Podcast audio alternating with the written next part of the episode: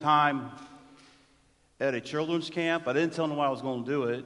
I snuck out the side of the chapel, came in the back, and about scared everybody to death. I told them, I said, you think you can escape the Holy Spirit by being in the back? Surprise! Anyway, sermon this morning is a roller coaster ride, and of course our text is Nehemiah thirteen. Every year, more than three hundred million people ride roller coasters and amusement parks here in the United States. There are over seven hundred sixty coasters throughout the country, generating more than nine billion dollars each year. Now, the average time that you spend in queue waiting to ride a roller coaster at Six Flags Over Texas averages about, about forty minutes. Now, sometimes it may be longer or shorter, but that's averaging it out.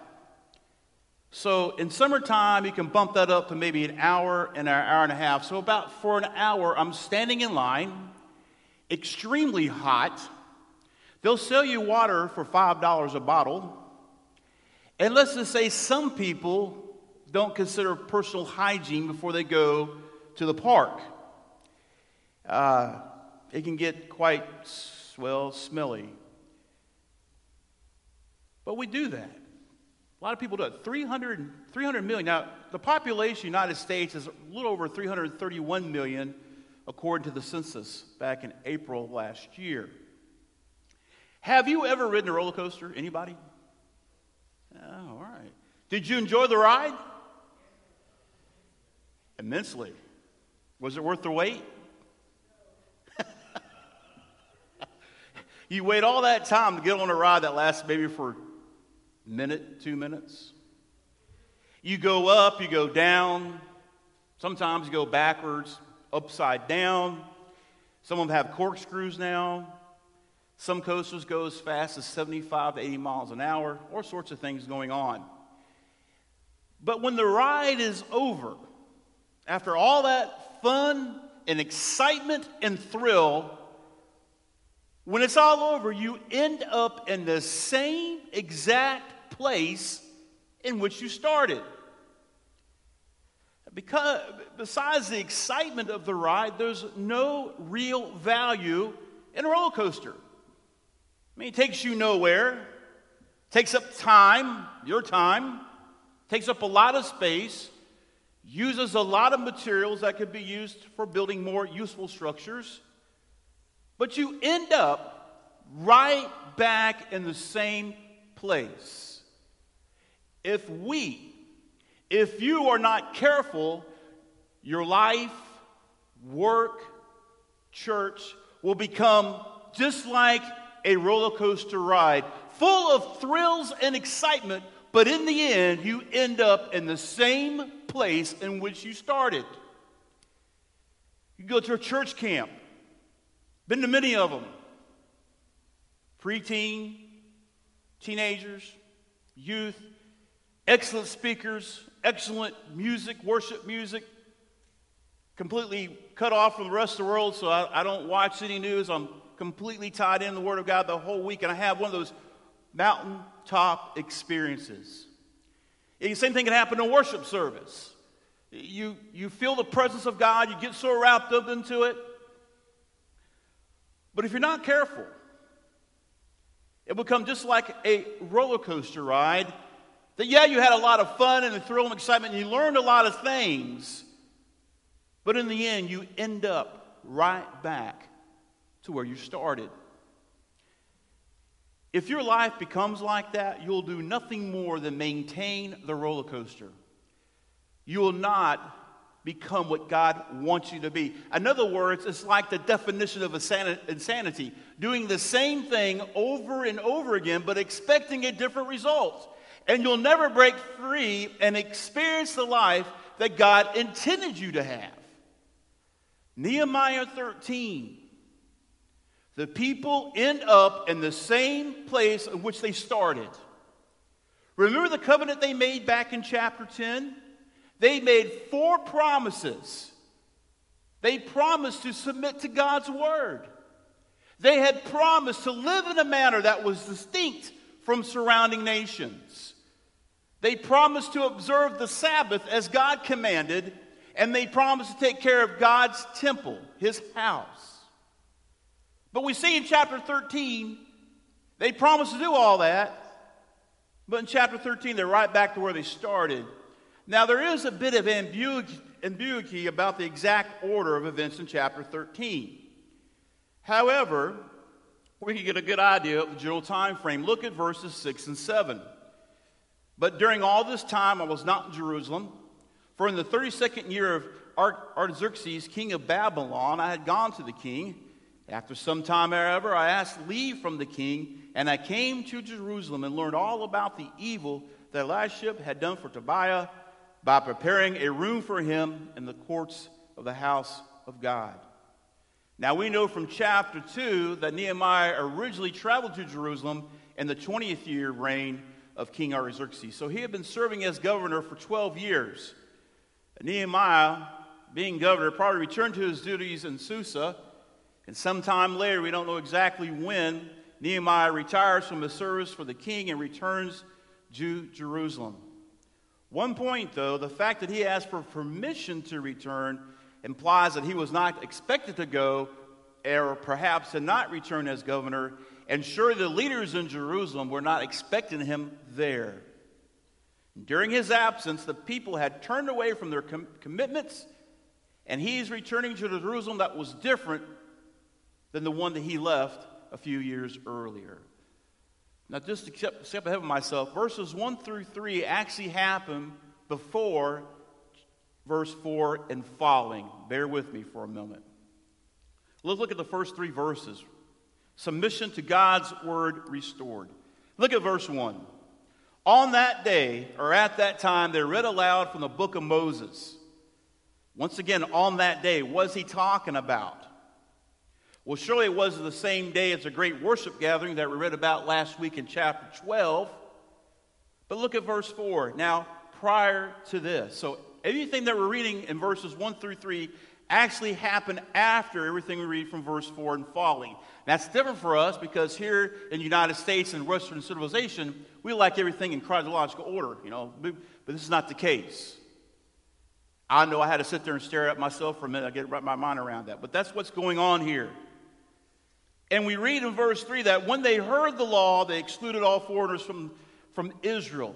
The encouraging fact here in chapter thirteen is when they heard the word of God, they observed it. They were obedient to it when they first heard it.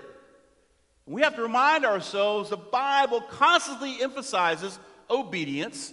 It warns against disobedience. And God's revelation is always related to making his will known. That's verses one through three. But what happened before that? Well, look at verse four. You see that Tobiah is expelled and the temple is cleansed. Now, prior to this, in verse four, Eliashib, who was appointed over the chambers of the house of God. Once again, this is taking place before verses one through three. And when Nehemiah gets back to Jerusalem, what does he find? The high priest himself has profaned the house of God by taking a place that was used for holy purposes and turning it into a living quarters for the man who'd been the enemy of the Jews, re- rebuilding and coming back to Jerusalem in the first place. He had been against them since the rebuilding project even began. Why does Eliashib the high priest do this? Look at the last part of verse four.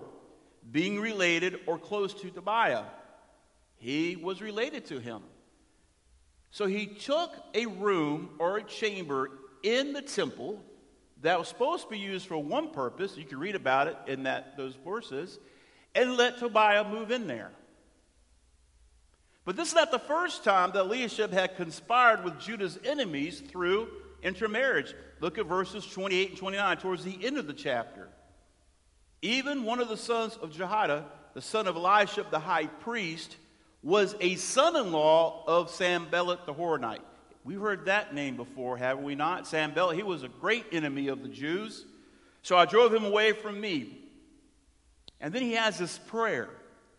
Remember me, excuse me, remember them, O my God, because they have defiled the priesthood and the covenant of the priesthood and the Levites. And that's verses twenty-eight and twenty-nine. What happened? They had promised to take care of the temple. A covenant which the leaders signed with their signatures. And yet the high priest himself does this. Maybe it's just easier to keep the peace in the family if you allow certain things to slide. We see the tithes restored, verses ten through fourteen. Verse ten, he says, he discovered that the portions of the Levites had not been given to them. They're no longer making provision to the temple. Once again, neglecting the house of God, which they promised not to do. When that happened, the Levites and the singers in the text tells them they had to return to the fields to take care and provide for their families. This results in corporate worship of the people being impaired. The people supposed to lead the worship now scattered out all over the place, trying to take care of their families, so they weren't there to lead worship. And in verse eleven, he goes, I reprimanded, or I continued, I contended with the officials and said, why is the house of God forsaken? You just told not too long ago that you take care of it. What is going on? Now, his response, you see in those verses, ten through fourteen, is twofold.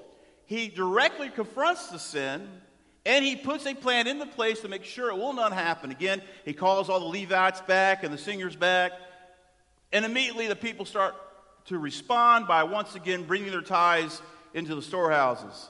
And then in verse fourteen, another prayer. Remember me for this, O my God, and do not blot out my loyal deeds. This is one of those prayers in which Nehemiah asked God to remember him.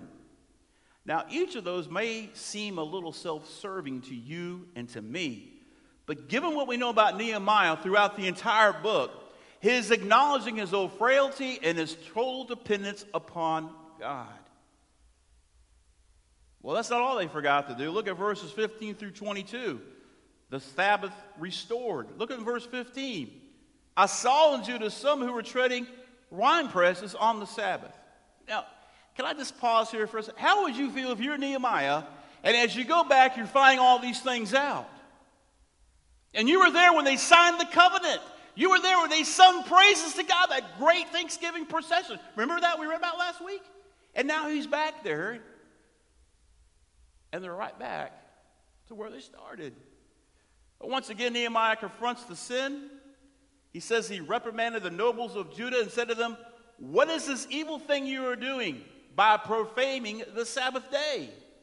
He reminds the people that's the reason why they have been taken in exile. Look at verse eighteen. Did not your fathers do the same, so that our God brought us and on this city all this trouble? Yet you are adding to the wrath of Israel by profaning the Sabbath. There apparently there was a group of people who didn't really recognize the seriousness of their sin.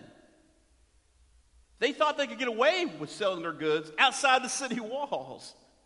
But Nehemiah saw that too. Look at verse nineteen. It came about that just as it grew dark at the gates of Jerusalem before the Sabbath, I commanded the doors should be shut, and they should not open until after the Sabbath. But that wasn't good enough. Look back in verse nineteen. Then I stationed some of my servants at the gates so that no load would be entered, would enter on the Sabbath. Not only did he shut the gates, but he put people there to watch to make sure that what's going on. Now they're profaning the Sabbath, which is something, once again, they had promised not to do. Nehemiah once again prays to God, asking God to remember him. And we see Nehemiah's humility here, his understanding of his need of God's grace and his mercy. Look at verse twenty-two. Remember me, O my God, and have compassion on me according to the greatness of your loving kindness. Oh, I love that phrase. The greatness of your loving kindness. So there's a passage in the Bible that says, your great loving kindness leads us to repentance. His loving kindness, his patience, his love, his mercy draws us. Because when you're convicted of your sin and you realize you've broken everything there is, The book of James says you break one part of the law, you've broken it all. And you realize your desperate need for the Savior. And he welcomes you in with open arms and wraps his loving arms around you and welcomes you home. You are experiencing the great loving kindness of God, and there's nothing like it. Now, verses twenty-three through twenty-nine, mixed marriages once again are forbidden. Look at verse twenty-three. It's nothing, he found this again. I also saw the Jews had married women from Ashdod, Ammon, and Moab. In spite of their promises not to do that, they continue to intermarry with surrounding nations. And as you read those verses, look at them, you will find out that he says, your children now, as a result, cannot read the Hebrew or understand the Aramaic. They can't even participate in worship because they don't know the language. Once again, we see him confront the sin. Now, verse twenty-five, look at it. Look there. Everybody look down. I want you to see this. I'm not making it. Look. I contended with them and cursed them and struck some of them and pulled out their hair and made them swear by God. That seems a little rough, don't you think?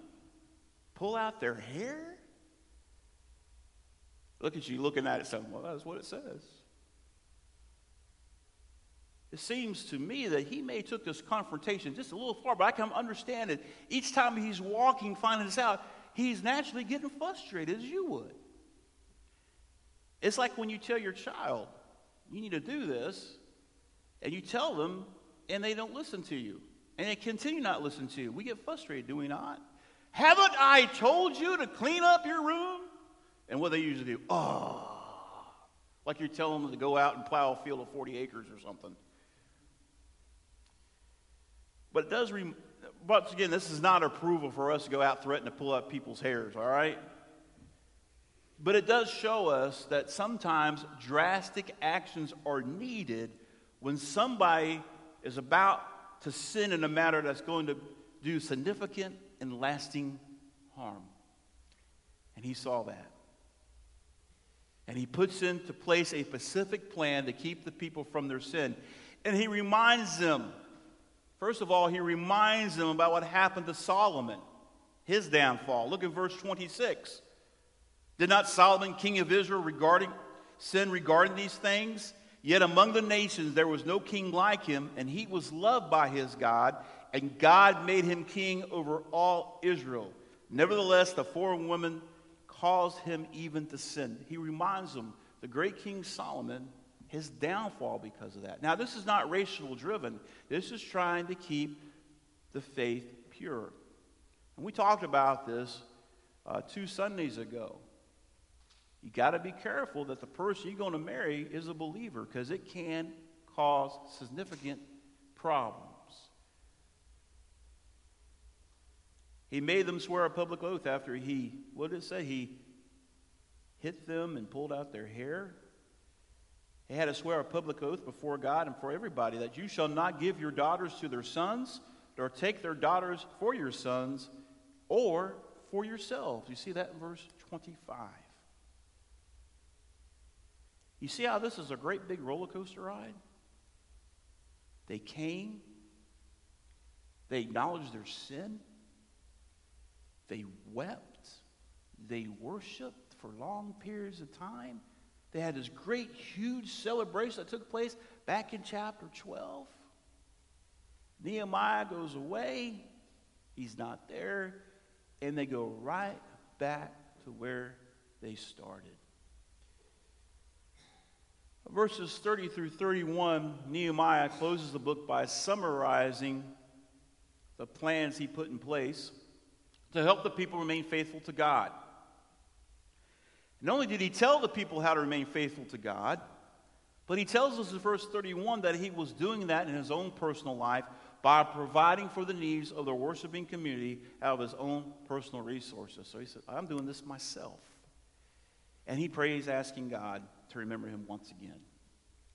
And I have to admit to you, this is not the way I wanted Nehemiah to end. It could have ended right at chapter twelve, and I've been perfectly happy. Look at them. Look at what happened. But see, the Bible is brutally honest. brutally honest and tells us what really happened and what we like to see happen. You know, in many ways, Nehemiah has been a picture of the entire history of Israel. And if we're honest, it's also a picture of our spiritual lives, individually and corporately. We have times of brokenness that require a major rebuilding effort. And now that rebuilding effort, we have these mountaintop experiences that naturally break out in spontaneous praise and worship. But we can't live on those mountaintops forever. We have to come down to the valleys.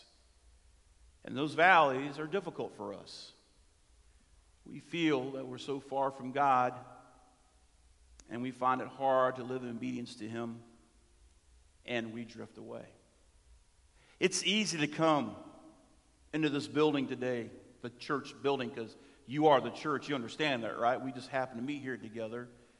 It's easy to be picked up, loved on, inspired. You hear God, and you know that He's here. You, you get that. But then you go out the door, and you're in the world now. A world that opposes anything of God. Just take a look around. And we find it hard to live. We find it hard and difficult to live in that. But the point I want to make to you this morning is the importance of being faithful to God even after we fail Him. So how do we remain faithful to God? Now, this list is not comprehensive. There's just a few things I jotted down. The first thing you have to do is turn your preferences or beliefs into convictions. See, a belief is something you will argue, argue about. A convic- uh, having a conviction about something, you will die for that. The Jews of Nehemiah, they had their preferences. They had their beliefs, but no convictions. They expressed those preferences in a covenant with God. And I'm sure they had every intent on following through. But for Eliashib, the priest, the high priest, as I said earlier, it was probably easier to just keep the peace in the family by allowing Tobiah to have that room in the temple. The people knew that they were to contribute to the operation of the temple. They promised to take care of it. But they were struggling financially. So gradually they stopped giving. And pretty soon, everybody just stopped giving altogether. They knew they weren't to intermarry. But the benefits they received from those such arrangements was very difficult to give up. Ultimately, dear beloved, it's your convictions that will guard your behavior or determine your conduct. Those things that you will die for. Sanctification is just simply another word for developing conviction. When you come to faith in Christ, you are justified. The blood of Christ covers you. In that moment, you are justified before a holy God. Not because of anything you've done, but by the shed blood of Christ covers your sin. So now you're in justification with God. You're, you're in a right relationship with Him. But that's not it. That's just the beginning. Now it becomes a process of sanctification. Becoming more and more like Christ. Developing convictions in your heart. As you spend time with God, you experience Him, and you walk this path of faith with Him and with other believers. You start developing convictions. In our society today, we have a lot of beliefs, a lot of preferences, but not many convictions anymore. You see that in politics. You see that in all areas of leadership. It's almost like they go out, look their finger, and see which way the wind's blowing. And sadly, it's happening in our churches. And what sobers me, a lot of times it happens right from the pulpit itself. I was told a long time ago by Doctor Stephen Smith, he was a professor of preaching at Southwestern when I was there. He told us, gentlemen, always be careful. Because a mist in the pulpit is a fog in the pew. Be very careful what you say and how you say it. So turn your preferences and your beliefs into convictions. Not something you just believe, but something you will not move from. Like the old monk Martin Luther, who is credited with starting the Protestant Reformation. When they told him to recant, he said, from the word of God, this I cannot move from. He was willing to die for the truth of the word of God. Next, you need to develop a plan or a strategy, because remaining faithful to God is not going to happen on its own. Each of us have areas of our lives which we struggle in to remain faithful. I mean, we all have those struggles in our lives. These own areas that we're trying to develop convictions. So your plan and strategy may not look like mine, so on and so forth. But the point is, you have to have a specific plan to serve as a gatekeeper to protect you from reverting to sin in those areas in which you struggle. And also to have positive steps that you can take to develop ways to follow God in our everyday lives. It does not happen. And you'll never get done. It's an ongoing process. As you walk with God, some areas of your life, you'll get okay, and you, you're moving on, but there's always something new to do, something new to learn, something new to apply to your life. It's kind of like knowing who God is. I mean, we could understand God and all his fullness here on earth, and I would tell you he's no longer God. Because a God who is supernatural and divine, by definition, we can't understand him with our finite minds. We just can't comprehend it. Next, you, you have to believe in the convictions, develop a plan or strategy, and next, take pause to connect the Sabbath. Now, the Sabbath was a physical rest that is based upon God's work back in creation. And on the seventh day, he what? He rested. There needs to be a limit to your work. A time when you simply let go, that you recognize your limitations and be content with that and rest. I'll put myself out there. When I get real tired because I've been working too much, guess what happens to me? I become irritated and irritable and probably say things I shouldn't say. We need rest. And as we look at our life here in the year twenty twenty-one in America, we have all these modern conveniences. That's supposed to have us, allow us to have more time, but yet... For every little time we get, we plan something else. We have washing machines, dryers, dishwashers. My girls told me one time, Dad, we need dishwashers. I said, I have three of them, Brooke, Allison, and Madeline. They didn't like that too much. But we need our rest. And I think that's one problem in our society. We go twenty-four seven, constantly, full blast, that we're robbing ourselves of not just the physical rest, but the mental and spiritual rest that you need. Sabbath for them was a time to remember what God did when he brought his people out of Egypt. He did something for them that they could not do themselves. We need to do the same thing. When's the last time you sat down with a piece of paper and a pen, or on your word processor, or iPad, whatever it is, and you just thought about your salvation experience? Go back to that moment in time. What was going on in your life? Remember what God did in that moment. I also encourage you to journal every day. Because as you go through the year, just think about it. If you were journaling at the beginning of this year, you can look back at the beginning of the year and you can see how God has worked. Our ladies pray every Wednesday at one thirty in the afternoon. And Miss Bev sends me an update, and I, I go back and see, well, we've been praying for this and praying for this, but God did this and God did that. That's tangible evidence. As we've been praying, God is moving. God is answering. When we do not take time to connect with God like that, we become much more vulnerable to sin, and our tendency will be to stray from God. They needed, and God knew that they needed time. Jews needed time with their fellow Jews. We're created beings, relational beings, by our very nature. We were never intended to live in isolation. twenty twenty should have showed you that right off the bat. We need each other. You need fellow believers to help you remain faithful to God. You need that in your life. The book of Nehemiah, thirteen chapters, and there's no way that the sermon series has covered everything you can learn. I hope it has whet your appetite to go back and look, not only at Nehemiah, but also Ezra. It shows us that it's important to put safeguards into place and in practice in our lives.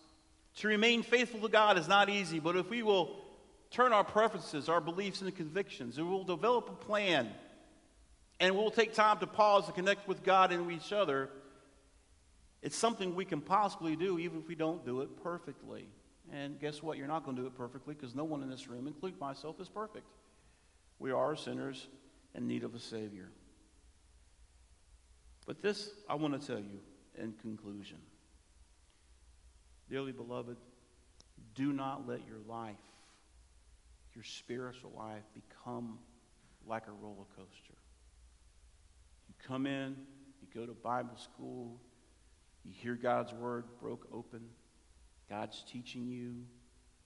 You may get convicted of a sin. You may get encouragement, all that. And then you come in here and the mess God's speaking to you through the music and through the preaching of the word. And you just have one of those great times. Or we put it like this: I was blessed at worship service this morning. But if we're not careful, when we worship, you realize it's not just a one-way conversation. God is speaking back to you, encouraging you, but also convicting you. Because he wants you to be like his son. And that's what he's trying to do. He's working for us to be in the image of his son, becoming more and more like Christ. And if you're not careful, you'll walk out of this place. Sometimes as quick as the afternoon or evening, you'll be back to the same place in which you started, unless you take some steps to make sure that doesn't happen. Spiritual life can be like a roller coaster. It can be full of excitement and thrill, but stuck in the same place. No growth. I encourage you, I exhort you, refuse to remain stagnant. Let sanctification begin and take hold in your life. And my prayer is for you and me that we will become more like Christ, both as individuals and corporately as a church. God has been speaking and is speaking to you now. I don't know exactly what it is, because he's speaking to your heart. I don't know what's in your heart. Only God does. But are you going to listen and respond? Not just in this moment. Pray and ask him, God, I want to change this in my life. Show me what I must do. And that can come through prayer, reading of the word, and other believers. Are you sick of riding a roller coaster? Sunday after Sunday, you get excited, get pumped up. Only by Wednesday, you're feeling let down, confused, and tired, and somewhat angry. Don't let that happen to you. I don't know every pastor in this country. I don't know what's going on in every church. But based on our society and what I see happening, church in America has been riding this great roller coaster. What can we do to draw people in? What can we say to tickle their ears? What's the next big thing we can do? And then we have this idea that if I run over to Bellevue because they have a spiritual revival, and what did you do? And I try to copy that here, that's going to work. That's not the case, because each body is different. It has its own people, it has its own context, its own problems. Oh, sure, there's principles you can draw from, but you just can't take something and copy and paste and put it over here. So what's God asking you to do? And I'll end with this. When you're serious with this, he's going to ask you to step out of your comfort zone, way out of your comfort zone. Well, Tim, you trust me for your eternal salvation. I don't call the equipped, I equip the called. And I'm asking you to do this. Are you going to trust me? Or are you going to walk away? And it scares me how many times that, that's put in my life and how I answer sometimes. How can I tell God no? After all what he's done for me, is currently doing, and what he promises to do in the future. My prayer is, once again, that your life will never be a roller coaster ride. Oh, sure, there'll be thrill and excitement, yes. But we won't end up in the same place. You know, this world is not your home, not my home. Yes, I want to be here and experience life with you people and my, the, the, the flock here and my grandchildren. But you know what? At the end of the day, I'm not going to end up back here like I was. I'm, I'm going somewhere else. My destination is somewhere else. And on that day, there won't be no more suffering, no more goodbyes, no more sin. It'll be completely eradicated. I have no idea what that looks like, but I can't wait to find out. And we'll see everyone who's gone on before us. Wow, can you imagine the reunion?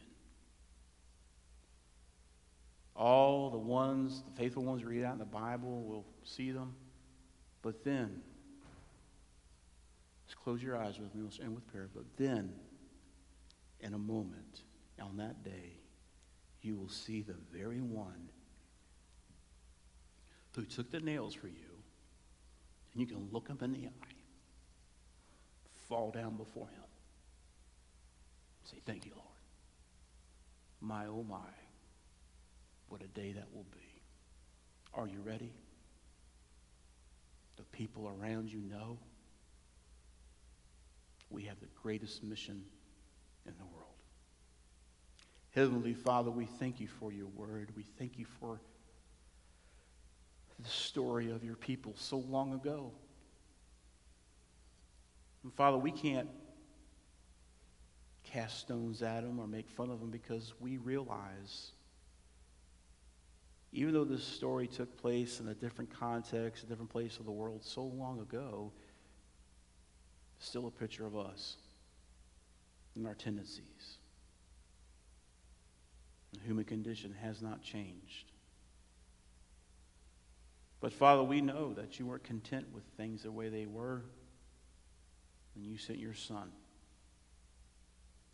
so we may have salvation, a relationship with you, and be able to talk to you right now